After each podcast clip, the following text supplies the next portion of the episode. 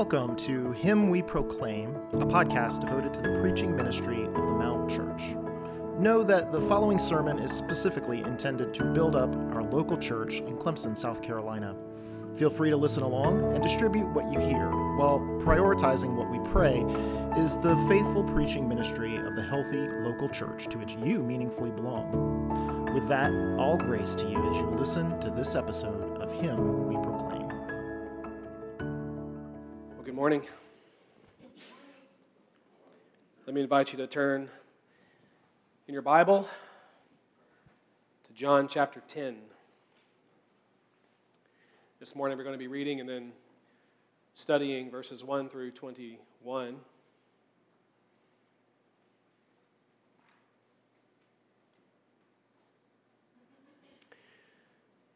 So, John 10, beginning in verse 1, John writes under the inspiration of the Holy Spirit Truly, truly, this is Jesus, I say to you, he who does not enter the sheepfold by the door, but climbs in by another way, that man is a thief and a robber. But he who enters by the door is the shepherd of the sheep. To him the gatekeeper opens. The sheep hear his voice and he calls his own sheep by name and leads them out. When he has brought out all his own, he goes before them, and the sheep follow him, for they know his voice. A stranger they will not follow, but they will flee from him, for they do not know the voice of strangers. Now, this figure of speech Jesus used with them, but they did not understand what he was saying to them. So Jesus again said to them, Truly, truly, I say to you, I am the door of the sheep. All who came before me are thieves and robbers, but the sheep did not listen to them. I am the door. If anyone enters by me, he will be saved, and will go in and out and find pasture. The thief comes only to steal and kill and destroy. I came that they may have life and have it abundantly. I am the good shepherd. The good shepherd lays down his life for the sheep.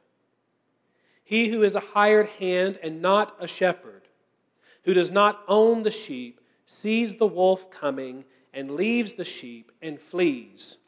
And the wolf snatches them and scatters them. He flees because he is a hired hand and cares nothing for the sheep. I am the good shepherd. I know my own, and my own know me, just as the Father knows me, and I know the Father. And I lay down my life for the sheep. And I have other sheep that are not of this fold. I must bring them also, and they will listen to my voice. And so there will be one flock, one shepherd. For this reason, the Father loves me, because I lay down my life that I may take it up again. No one takes it from me, but I lay it down of my own accord. I have authority to lay it down, and I have authority to take it up again. This charge I have received from my Father. There was again a, a division among the Jews because of these words. Many of them said, he has a demon and is insane. Why listen to him? Others said, These are not the words of one who is oppressed by a demon. Can a demon open the eyes of the blind? Would you pray with me?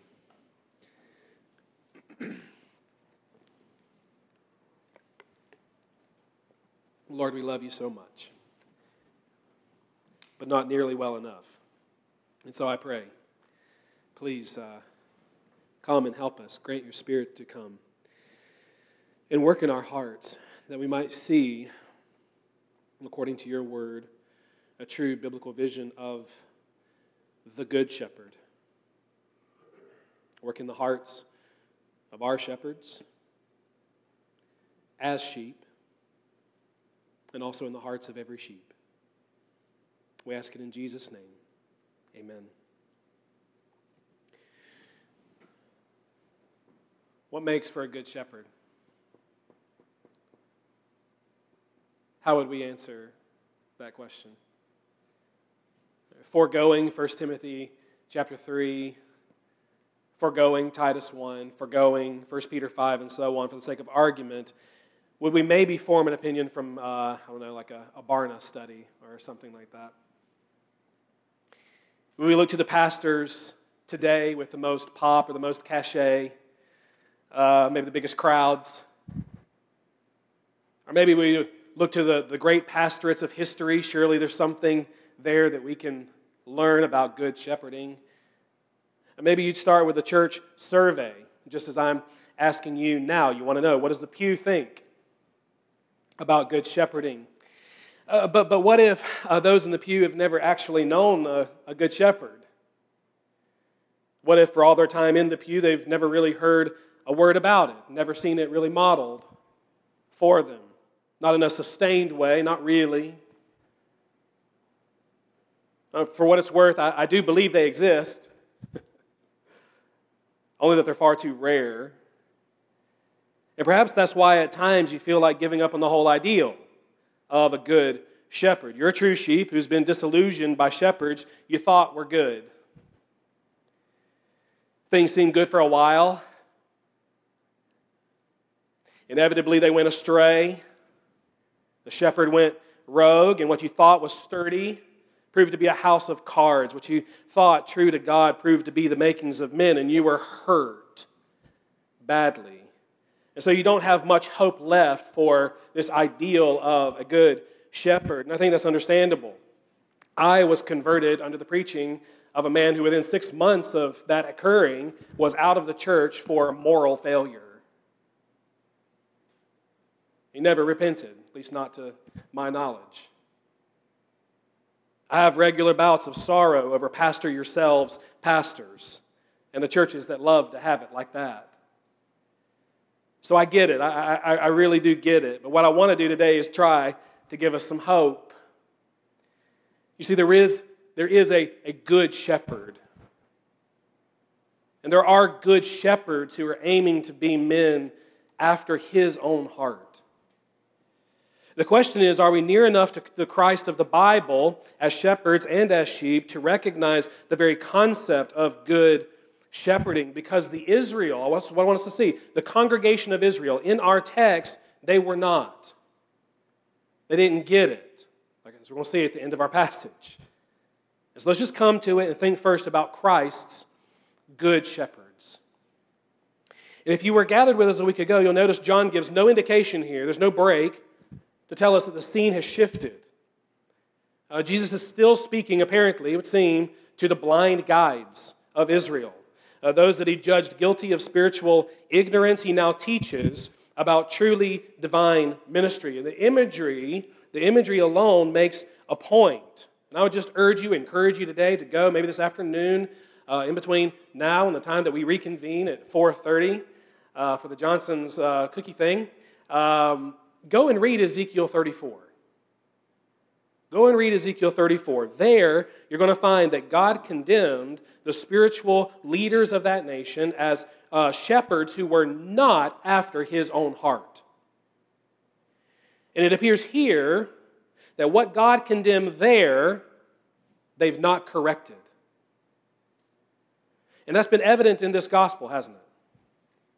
We've seen shepherds who are abusing the people. They're laying burdens on the people that they themselves cannot bear, and they aren't going to bear for them as a model.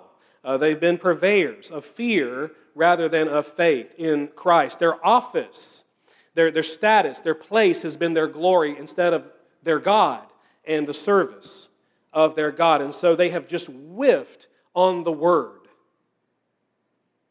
And they have shunned the light that sought to correct them. And in the process, then, they have constructed a people. You remember back to John chapter 6 and John chapter 8. They've constructed a people who cannot tolerate the truth about Jesus. They can't endure those hard sayings. They have no inclination to abide in His word. They're like their leaders. If you think back to John chapter 5. They're a congregation where sin and unbelief and self righteousness thrive. There are people who would sooner crucify Christ, as we heard this morning in our word and prayer time, they would sooner crucify Christ than believe him.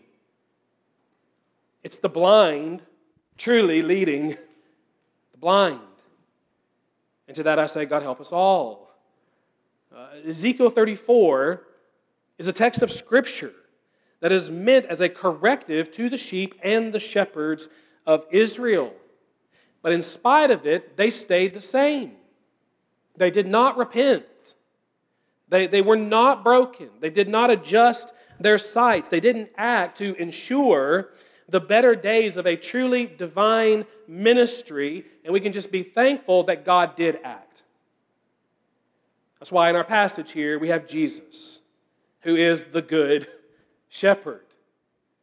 And, dear ones, if we'd like to see this church thrive, I don't know if you know this, but this church is 161 years old this year. That's incredible. And if we'd like to see it thrive for another 161 years to the glory of Christ, we need to learn by the obstinance of Israel to be correctable by the Bible, to be adjustable to the Word of God. Well, here he goes the Word incarnate. Jesus tells them that insofar as they haven't entered by him into the service of God's sheep, they are, verse 1, thieves and robbers. They are unauthorized, unauthorized impostors. They're false shepherds. And so, friends, listen. Just because a person says they're a pastor or has a pastorate or is called pastor by some does not make them an authorized figure for the church. I remember lamenting a part of a, a seminary president's graduation sermon uh, from First John, I believe it was. Crazy the things that you remember. Uh, in it, he said, As you have now have a seminary degree, you are set to tackle the world as ministers of the gospel. that is just not true. It's not a seminary degree that makes a true shepherd of God's sheep. It's all out faithfulness to the scriptural door. Here's what I mean. Look at verse 2. Jesus says, It's he who enters by the door who's the shepherd of the sheep. See that? So you go into the fold by any other way, and you're considered a danger to the flock. So you say, okay, what's the door? What, what is the door? And Jesus tells us in verse 7, doesn't he? He says there, I am the door. I, I, am the door. And so, just to, to kind of keep our thoughts at bay as to how all of these uh, parabolic figures exactly apply, I would just offer this in summary. I, I think he's saying that all true ministry and every true minister ever begins and ends with him. There is no way of going around Jesus and at the same time being faithful to God's people.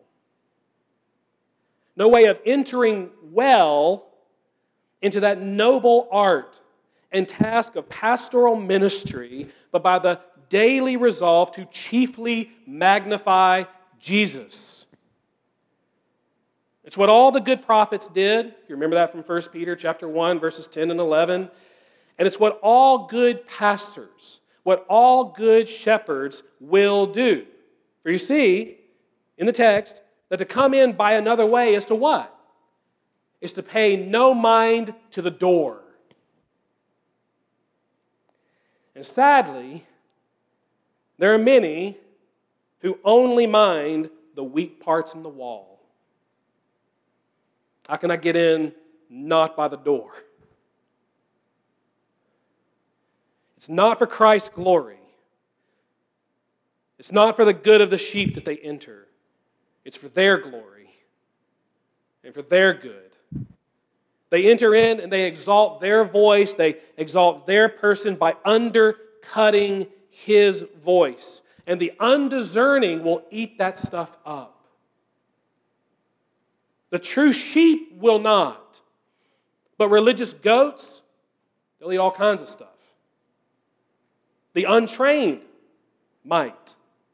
But by and large, Christ's sheep are wanting Christ's shepherds, those who, in going in and out by the door, always have his honor in view. They know no other way of shepherding his flock than by him. They have, as one put it, a single eye to Christ. To preach Christ by the word of Christ, in the strength of Christ, that souls might come to Christ and walk with Christ to the glory of Christ. That one, the one who, who makes much of Christ, is the shepherd after God's own heart, whereas the one who makes little of Christ, he says, God regards as an impostor. See then very generally in verses 3 to 5 how Christ's shepherds benefit Christ's sheep. As said, they come by Christ. They're identifiably His. And so the gatekeeper, don't know who that is, maybe it's the Father, I don't know. He opens to them. It's all very divine, it seems. And in the frame of that door, in the frame of Christ, they call their own sheep by name. Hear that, by name. And I'd encourage you with all my heart, don't ignore that detail. It is not at a distance that Christ's shepherds know his sheep. They are so among them, so often, and so personally that they call them by name. They know them by name and they call them by name. So while I know it's all the rage to attend churches precisely to not be known, where you won't be known, can't hardly be pastorally known and to skip out on smaller folds or at least maybe more intentional shepherding with all of the, the advantages it provides, dear ones, that is not at all good for you. Well, I have a small group for that. Well, is it a small group of good shepherds? Then okay. If not, that's not this. And Christ wants this for you shepherds who know their sheep, and sheep who know their shepherds. He wants us to hear the shepherd's voice in the flesh, not just like looking someone up on YouTube or whatever, but like in the flesh. And in hearing that voice, hear his voice fleshed out a voice that leads us out to pasture and back safely to the pen, a voice we trust to, to nourish our souls in all of the fields and all of the valleys and all of the mountain ranges of God's Word. The sheep hear the shepherd's voice and they just know intuitively over time that is safe, that is reliable, that is profitable for my soul. And so they come running. By the word of God, he, he leads them, and they follow. And just so, they've been trained then, verse 5, to flee any alien voice. Being trained by good shepherds, they quickly recognize thieves. They hear that voice, and what do they do? They, they shoot out all over the place, they scatter because they don't know it. It implies that's not trustworthy. That's not reliable. That's not profitable. That is dangerous. And so, listen now a fold that will endure a stranger to Christ is a great danger unto themselves, as is a sheep that will not endure true shepherds of Christ. Spiritual discernment, rooted in the scriptures, is life and death critical for the sheep. Choose your shepherds wisely. Voices abound, don't we know it?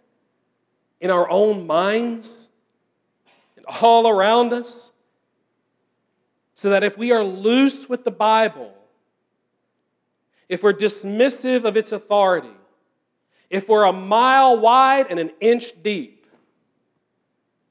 more sure of ourselves than God's inerrant word, more skeptical of good shepherds than of ourselves as sheep, we are going to be greatly confused and greatly endangered. And it says something in verse 6 then that these here in our text just don't get it. They don't understand what Jesus is saying to them. The Word of God, we have to remember now, the Word of God, which establishes the entire background of the illustration, Ezekiel 34, is nowhere near to their hearts. And to be clear, I mainly mean here the hearts of the shepherds. That's who he's really talking to. Not the sheep, but the shepherds, which would largely explain the sheep. Beloved, this text is not meant to justify me or any shepherd that this church ever has. It's meant really first to convict us for how poor we've been to, and to just send us again to Christ, the Good Shepherd. And so as we go to him now, I think, I think, as I thought on it this week, I think this is just an open door for me to say how deeply sorrowful I am. And we are for all the ways that we fail you as shepherds. All the ways that we fall short of the biblical mark, which I'm sure is far more than we know or will ever be able to count up. I want to be honest about that. We are not the good shepherd. We too need him to shepherd us. And so I would ask you to please forgive us of our sins and to forgive us of our slights, and to forgive us of our severities. They are many. And then I would invite you to pray for us as we come now to the Savior that will do better for you by the door, by Him. And to that end, he focuses first on a, a, primary distinction, something that differentiates him from us. He, verse 7, is the door of the sheep. So let's hear it. No mere pastor is the door. So we need to just stop with all the pastor worship that's going on today. The greatest shepherds are first and foremost still sheep who need the chief shepherd. Shepherds who forget that are like to become, verse 8, thieves. Those who claim Christ's sheep as their own without regard to him, without regard to his glory, they're just robbers. And again, his sheep, and I think he means throughout history here, have not listened to such impostors. It's not characteristic of them to listen to strangers. They've always inevitably heard his voice and followed him. Case in point, a week ago, John chapter 9. A man born blind. Jesus found him and called him.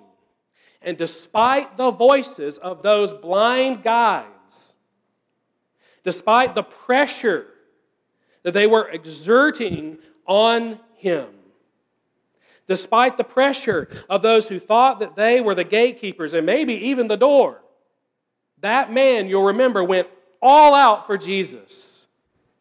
His soul had recognized in Christ its rightful shepherd and overseer. He found in Jesus the door to life. He was put out of the synagogue for Christ and yet he found in Jesus entry into the true fold of God. Put plainly, then, while all else are sinners, Jesus is Savior. Anyone else claiming that, anyone else thrusting themselves functionally into that position in your life, anyone else alluring souls to depend on them for their life with God are those, verse 10, who only, only steal, kill, and destroy. They're missiles from the pit of hell. And uh, there is a prosperity gospel missile. and there is a self help missile, and there is a spiritual guru missile, and there is a cultural Christianity missile. And they all have one thing in common avoid the cross of Christ at all costs. They either avoid preaching it, or maybe they preach it, but they entirely avoid trying to model it. Which I say to my own shame, really. But we're talking about Jesus, who can be totally unashamed at this point, at every point. What it means for him to be the door is that he, as he says three times in the rest of our text, will lay down his life for the sheep. He'll, he'll bear the cross. And in that way, he will save his people. Uh, the, the, the death that would normally spell trouble for the sheep, that actually authors life for Christ's sheep. And as it says, verse 10, life abundant which we need to be quick to say is not the same thing as an easy and prosperous life here in this world. Remember again, the blind man was just put out of his community, the community he had known all his life. They just tossed him out, excommunicated him from that body. He lost his world in the hour that he stood fast for Jesus. But remember, he did not forfeit his soul. Whatever he lost tangibly, Jesus himself more than mitigated. As one put it, then I believe it was Jim Elliot, he is no fool who gives what he cannot keep to gain what he cannot lose. And what Jesus gives us, we cannot lose. Okay? Once forgiven, always forgiven. That's remarkable. Once regenerated, always alive. Once united to Him, never divorced. Once adopted, never orphaned. Once indwelled, never deserted. Once an heir, never an outcast. Once we enter into Christ's fold, always protected, always known, always enveloped by divine love. That is abundant life. Whatever your life appears to be in the eyes of the world, that's abundant life. And it comes from Jesus. That's how he's pastorally unique. He's the Savior of sinners, he's the chief shepherd. And hopefully you picked up on this. But if there is a pastoral emphasis in Christ, it seems to be this gracious self exaltation. No, self sacrifice. Again, three times, verse 11, verse 15, verse 17. In his self disclosure as the good shepherd, Jesus puts his cross at the very center of his ministry. His pastoral theme, his philosophy of ministry, his shepherd's heart can be summarized in this I lay down my life for the sheep. Infinitely gracious self sacrifice. And to three main ends. First, in verses 11 to 13, we learn of his desire to protect us. He's not, verse 12, a hired hand. The sheep don't belong to the hired hand. And so they don't care about them, really. They only really care about what they can gain by the sheep. So long as things are nice and those waters are nice and still, they are happy to fleece the sheep. But just as soon as the situation transitions from green grass and still waters to the valley of the shadow of death and everything terrifying, they're gone. They abandon the sheep to fend for themselves. The safety of the fold is not worth their paycheck, much less their lives. They're not like Timothy. Few are like Timothy, who, as Paul says in Philippians chapter 2, if you want to check it out later, he says about Timothy that he will be genuinely concerned for your welfare. God, no one like him. He's the only one I know like this. Genuinely concerned for your welfare. Others seek their own interests, but Timothy now, Timothy will seek the interests of Jesus Christ. Timothy was a true shepherd. In the mold of Jesus, and my, how they are so rare who take their cues from Christ. But as to Christ, consider this how in the cross, Jesus, far from prizing a paycheck like the hired hand might, prized us and paid it all. And in so doing, I want us to see that he met what was the most fearsome thing head on. You just set aside wolves in sheep's clothing for a second. Jesus stared down the wide open wrath of God due to our sins. He saw the sin and guilt and shame that threatened to destroy us, and he did not run the other way. he, he willingly ran towards that. And he, he pried open that mouth and he pulled us out and he inserted himself in our place. And in doing so, he killed that predator. How so? By dying. And in the process, our shepherd speaks to us and says, I'm going to protect you. If I protect you from that, I'm going to protect you from everything that could harm your soul all the way to eternity. We understand the idea of arguing something from the greater to the lesser, don't we? If Jesus has already defeated our greatest foe, if he's already shut the mouth of hell, will he not also rescue us, so to speak, from hellions? From wolves in sheep's clothing? From unjust insults or attacks? And those that come into the church and they mean to scatter? Will he not then protect us even from ourselves? We are sometimes enemy number one. Will He not protect us from our own indwelling sin? Will He not protect us from our temptation to, t- to sin? Will He not protect us even in our trials from whatever the despair may be? Will He not hold us fast in those moments? He will. Won't He abide with us to bring us home, even if by the lion's mouth? I have to throw in 2 Timothy chapter 4 here end of Paul's life, his final words. Don't you love last words? Paul said this At my first defense, no one came to stand by me, but all deserted me. and then he says, May it not be charged against them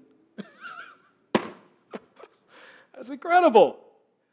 And then he says this, but the Lord stood by me and strengthened me, so that through me the message might be fully proclaimed and all the Gentiles might hear it. And so I was rescued from the lion's mouth. The Lord will rescue me from every evil deed and bring me safely into his heavenly kingdom, and he will do the same for you.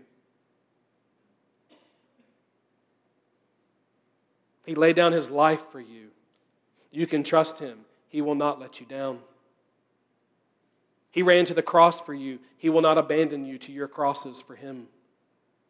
He is the good shepherd. Believe that. He will protect you. And this is made the more lovely by considering his knowledge of us in verses 14 to 16. You see there? We may at times think, you know what? You know what? I'm actually a pretty awesome sheep soft wool, even if balding. strong voice, shepherd's pet. So, for all you teachers in here. Okay. But if you think like that, you miss some of the greatest comfort we have in Christ. We're heirs of grace.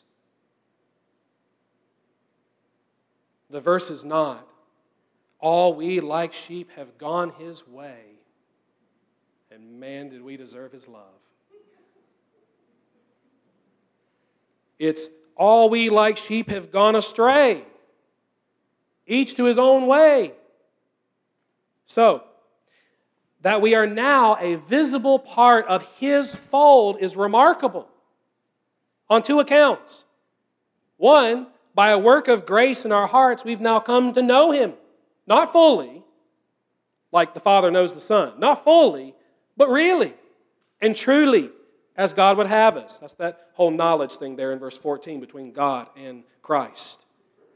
We heard someone once upon a time preach the gospel. Maybe it wasn't from you know, a, a, pulpit or whatever, but, but we heard someone. Someone shared the gospel with us, and at some point we heard in that gospel the voice of Jesus calling us home. And so we returned, as it were, again to this shepherd and overseer of our souls. And in that, it's essential for us to bear in mind he did that knowing us truly and fully well. His knowing us is different than our knowing him. Jesus knows us better than anybody, ourselves included. He knows what we don't want anyone else to know about us. Our dark is as light to him. He knows us to the depths of our depravity. He knows what's in us. You remember from earlier in John. He sees the heart. He knows that we are, in a word, sinners, and that we would crucify him when he came into the world. And still, he came into the world to be crucified for us. Church, Jesus is not a shepherd who shepherds by merit. Such an easy thing to do. He's not a shepherd who shepherds by merit. He's a shepherd who shepherds by grace. His love is not earned by self righteousness, it's given freely for sinners to embrace. That's a great part of his emphasis in verse 16, for what it's worth, is to show the lengths of his love. It's not confined to the so called worthy of Israel. He has one flock, and guess what's true of all of them? They're all sinners. Even dirty Gentile sinners.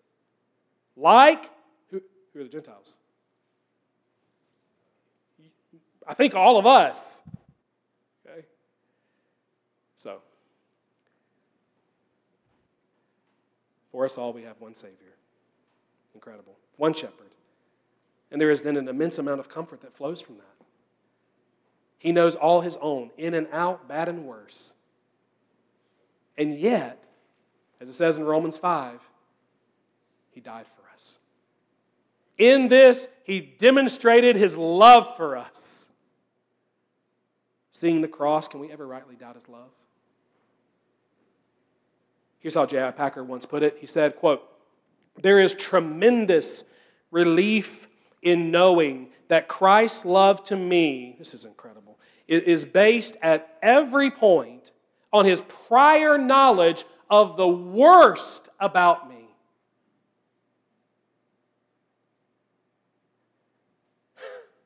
That is, He's loved us and gathered us in spite of us. His cross says that his love to us, however we may waver, is unwavering. He says, no takebacks. None of his sheep are ever so far gone that he says, Well, now you've gone and done it.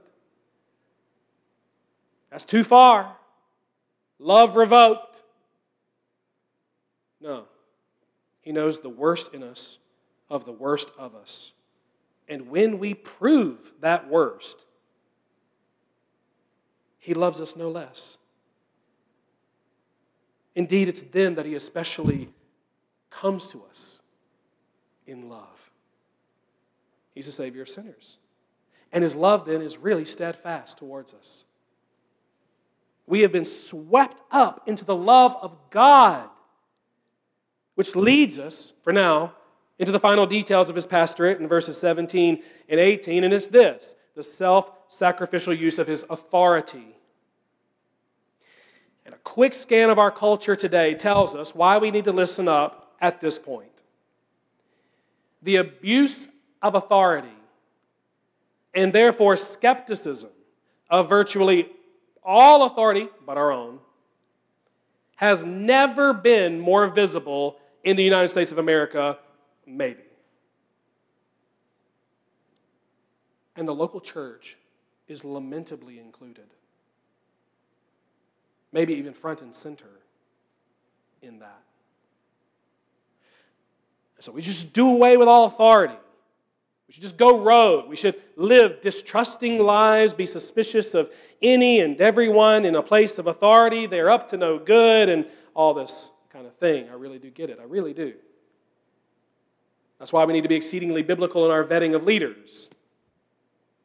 But I will argue there's no way to live as sheep. God is a king, His word is our command. And Jesus Himself has what now? After the resurrection? All authority in heaven and on earth. It's mine. It's just that in the church, we need to rediscover the way that Jesus uses that authority. Because how Jesus uses it is why God the Father loves him. You see that there? It makes the Father go, That's my boy. That's my son. And it's not to abuse and leverage the sheep for himself. Again, what is it? Is to lay down his life for their salvation. Jesus, listen, Jesus exercises his authority in obedience to God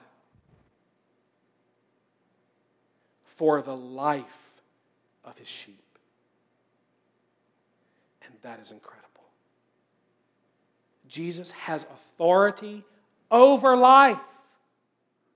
He has authority over death. No one, verse 18, takes my life from me. So, you ever thought about that, we, we, we got to make sure we don't get the cross wrong. Don't think that the cross or people who nailed him to the cross took the life of Jesus. Death was not forced on Jesus. He, having all power over death, had to voluntarily submit to it. We got to feel that. He didn't just give out like we do and will. He's God. And so he had to will his death. He had to lay it down of his own accord. And so he did. He used his authority over life and death to do what? To die and rise, Lord of all.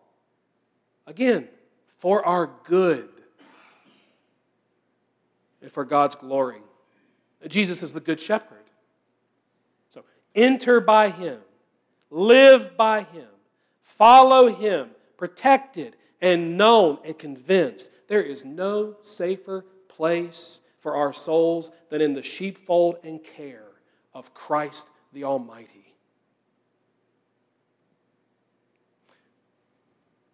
Whatever we do, we have to do better than the congregation of Israel. They just had Jesus illustrate. This was not like, like some kind of discourse. he was giving them pictures and illustrations and all these kinds of things that we love. So we have Jesus illustrating the best pastorate for them. What do they say in verses 19 to 21? They say, That sounds insane. You are mental, Jesus. You clearly have a demon. and we are not going to listen to you anymore. Can you believe that? Can you believe that? I can. And you should, where the sheep aren't his sheep at all. That was Israel. They've heard his voice, and what do they do? They, la, la, la, la, la, la. They stop their ears. Don't want to hear that anymore. And maybe worse, you look at verse 21, what have they seen? They've seen the good fruit of his ministry. He's opened the eyes of the blind. And while it may give them a little bit of pause about him, it doesn't appear to be enough to generate faith in him. Oh, dear ones, I hope we can see better and do better. And I trust we will. I trust that we'll be so near to Jesus that we'll easily recognize and seek to cultivate good shepherds and good shepherding, where the chief ambition will always be to direct every heart to the chief shepherd. Oh, friend, just enter salvation today by taking the door that God has provided. It's Christ crucified and raised from the dead. Be- believe that He, in that way, will save you. Believe in Him. And then let us know about it because we love nothing more than to welcome you into the fold of God today. And beloved, I'll just leave us with this The Lord is our shepherd. We shall not want. But by him and through it all, still waters and death valleys, we can say, Surely, surely, goodness and mercy shall follow me all the days of my life, and I shall dwell in the house of the Lord, finally, forever. And when it comes to answering the question, what makes for a good shepherd, it really is just a matter of getting to know Jesus better together. Let's pray. Lord, we thank you for your word. It's so helpful, so convicting, but so good for us. And so I just pray for myself chiefly, for our shepherds here, for those who are in other ways leading the congregation, and for this congregation in sum, that we would have our eyes directed to you and that they would be kept there always by the mercy and power of the Holy Spirit and his effect upon us through the teaching and preaching of your word. In Jesus' name we ask it.